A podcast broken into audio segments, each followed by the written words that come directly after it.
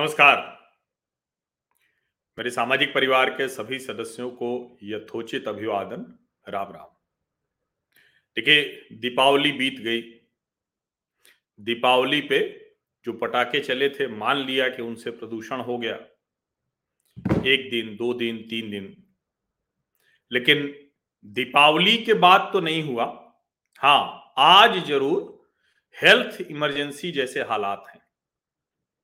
छठ भी आया। छठ पर लोगों ने जमुना जी में गंदे घाटों पर जहरीले पानी के बीच में छठ का पर्व मनाया। छठी मैया की पूजा की, सूर्यदेव को, जिसको कहते हैं ना कि डूबते और उगते दोनों सूर्य को प्रणाम किया। और एक सुंदर हिंदू पर्व, त्योहार लोगों को एक साथ लेकर आया। और एक बड़ी खूबसूरत चीज़ है, हम हिंदू तो बड़े फ्लेक्सिबल होते हैं, बहुत लचीले होते हैं।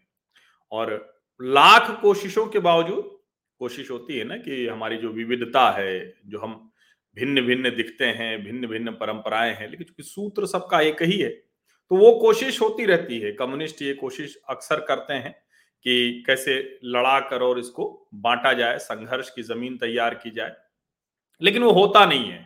अगर गणपति पूरे देश में लोग अपने घर में लाने लगे और छठ पूरे देश में मनने लगी। तो इसको समझना चाहिए कि भारत सब एक ही है। अगर अयोध्या में राम मंदिर बन रहा है तो पूरा देश प्रफुल्लित है। लेकिन ये कम्युनिस्टों को नहीं जचता है। ये उनको परेशान करता है। उनको लगता है कि अगर ऐसे हिंदू एक सूत्र को अपने पहचान जाएँगे, वो समझ जाएँगे कि हम जो कुछ भी कहीं कर रहे हैं सब एक है तो गड़बड़ हो जाएगा। तो वो अलग अलग तरीके से निकालते हैं, जाति के आधार पर, रंग के आधार पर भाषा के आधार पर, परंपरा के आधार पर, संस्कृति के आधार पर। और अक्सर आपने कम्युनिस्टों को एक लाइन में खारिज करते हुए सुना होगा कि अरे, ये तो राष्ट्रीय विमर्श वाले लोग, वो व्हाट्सएप यूनिवर्सिटी वाले हैं। कुछ कुछ निकाल के लाएँगे। और अक्सर मैंने ये देखा है कि ये कम्युनिस्ट खुद ही ऐसे प्रोपागेंडा वाले वो बनाते हैं व्हाट्सएप और उसको राष्ट्रीय विमर्श के लोगों के मत्थे मड़ देते हैं। अब ठीक है आईटी सेल की बात करेंगे तो जो भाजपा की आईटी सेल अगर अपने पक्ष में कर रही तो कांग्रेस की आईटी सेल भी, दूसरी आईटी सेल भी, अरविंद केजरीवाल की आईटी सेल भी लगी हुई है, समाजवादी पार्टी भी लगी अब तो बसपा की भी आईटी सेल हो गई है जो सोशल मीडिया देखती, भले उस तरह से आईटी सेल ना हो। अभी ताज़ा उन्होंने क्या किया है जान लीजिए।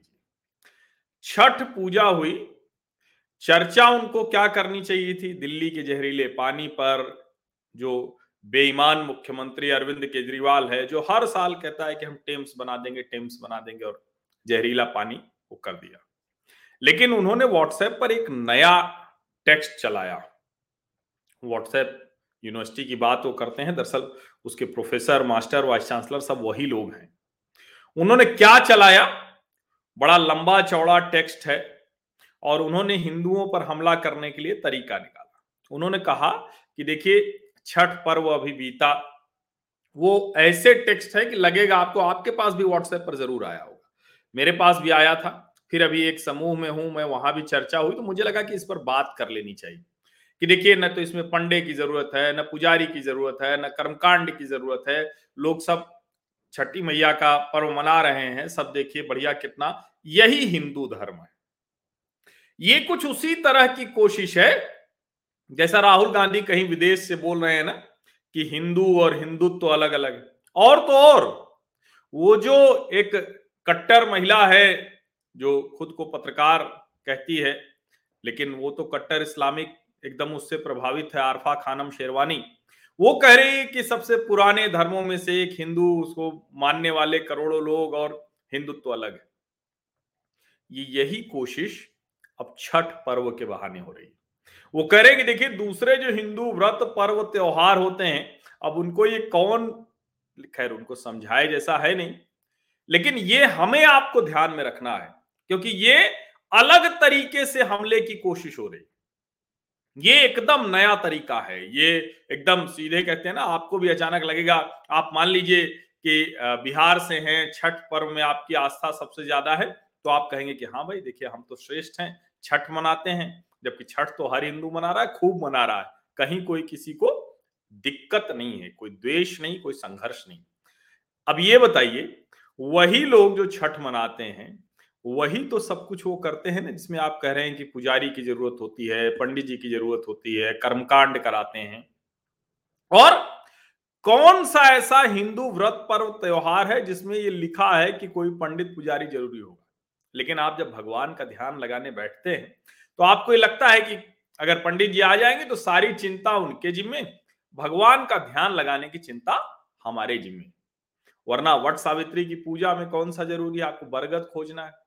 आपको जितने व्रत, जितने त्योहार, जितनी पूजाएँ हैं, उसमें अच्छत चाहिए, हल्दी चाहिए, सिंदूर चाहिए, दूब चाहिए मतलब कुल मिलाकर ये है कि वो जो जिसको हम कहते हैं कि प्रकृति पर्यावरण के साथ चलने वाले हिंदू। अब यहाँ अलग अलग तरीके से देखें तो चाहे जितने पर्व देश में मनाए जाते हैं, वो सब पर्व ऐसे ही, वो सब पर्व प्रकृति की उपासना है, वो सब पर्व अपने आप को ज़मीन से, जो भी आपकी ज़मीन है, धरती है, भूमि है, उससे जोड़े रखने की है। सब पर्व परिवार को साथ लेकर चलने का है। कोई एक पर्व नहीं है। ऐसा कोई हिंदू धर्म में कोई व्रत, पर्व, त्योहार है ही नहीं जिसमें आप अकेले कुछ कर लीजिए और उसका पुण्य मान लिया जाए। गंगा में भी आप जब डुबकी लगाते हैं ना तो जब विवाह हो जाता है तो कहते हैं, जोड़े में डुबकी लगाओ। और आप हम तो चूँकि प्रयाग के ही हैं तो वहाँ आप चले जाइए, गंगा घाट पर, संगम पर आपको बुज़ुर्ग पुरुष महिलाएँ एक साथ हाथ पकड़ के नहाते मिल जाएँगे। जो नया नया विवाह जिनका हुआ रहता है तो वो तो मतलब वो तो जिसको कहते हैं ना कि उनका बंधा रहता है, जोड़ा वो खुला भी नहीं होता है। ये है हिंदू धर्म, जो परिवार, प्रकृति, पर्यावरण, वैज्ञानिकता और आधुनिकता सबको लेकर चलता है।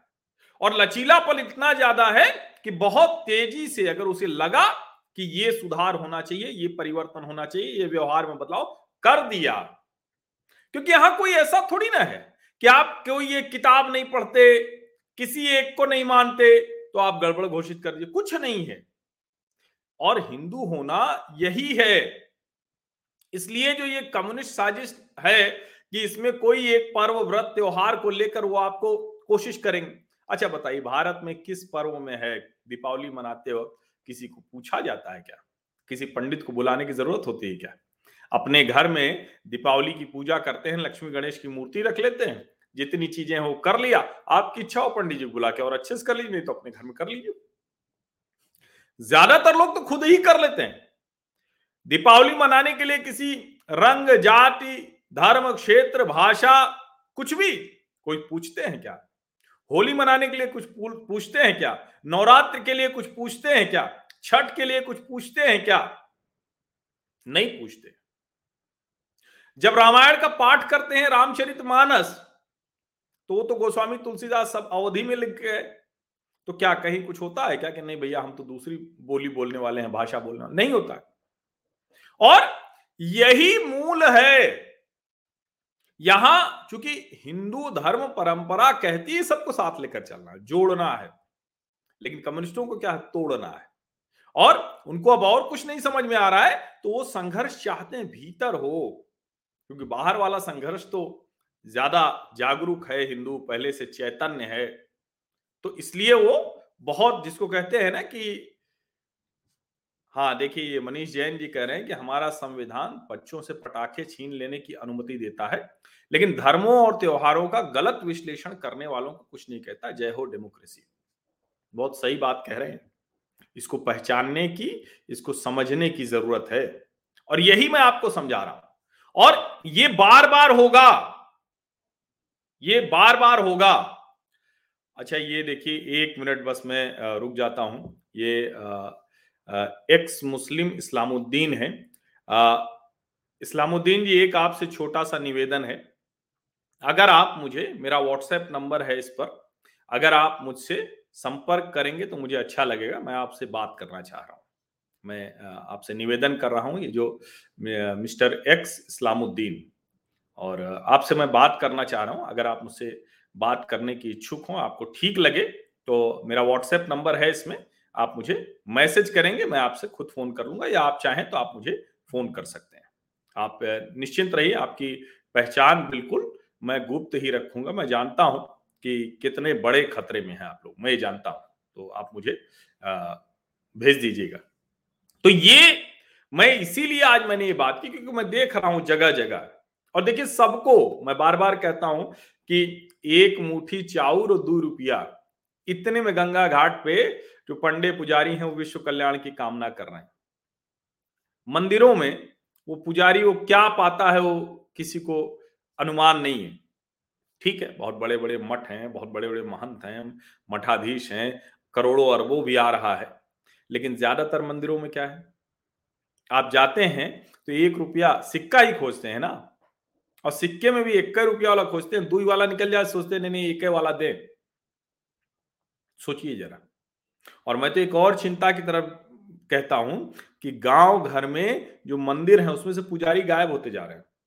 क्योंकि पंडित जी पूजा कराते थे, वो प्रतिष्ठा में रहते थे। अब उनको प्रतिष्ठा भी नहीं मिल रही, आप उनको अपमानित करते हैं, कहते हैं कि लूट ले जा रहे हैं सर। उन, वो अपने बच्चों को पढ़ा भी नहीं पाते, अपने बच्चों को अच्छा कुछ भी अच्छा नहीं दे पाते। तो अब वो क्या कर रहे हैं? शहरों में आकर कोई भी काम कर रहे हैं। और वो जो प्रतिष्ठा है, आपको भले न लगे कि बहुत बढ़ रही, घट रही है लेकिन वो अपने बच्चों को कम से कम पढ़ा तो पा रहे हैं, इतने पैसे नियमित तौर पर पा रहे हैं।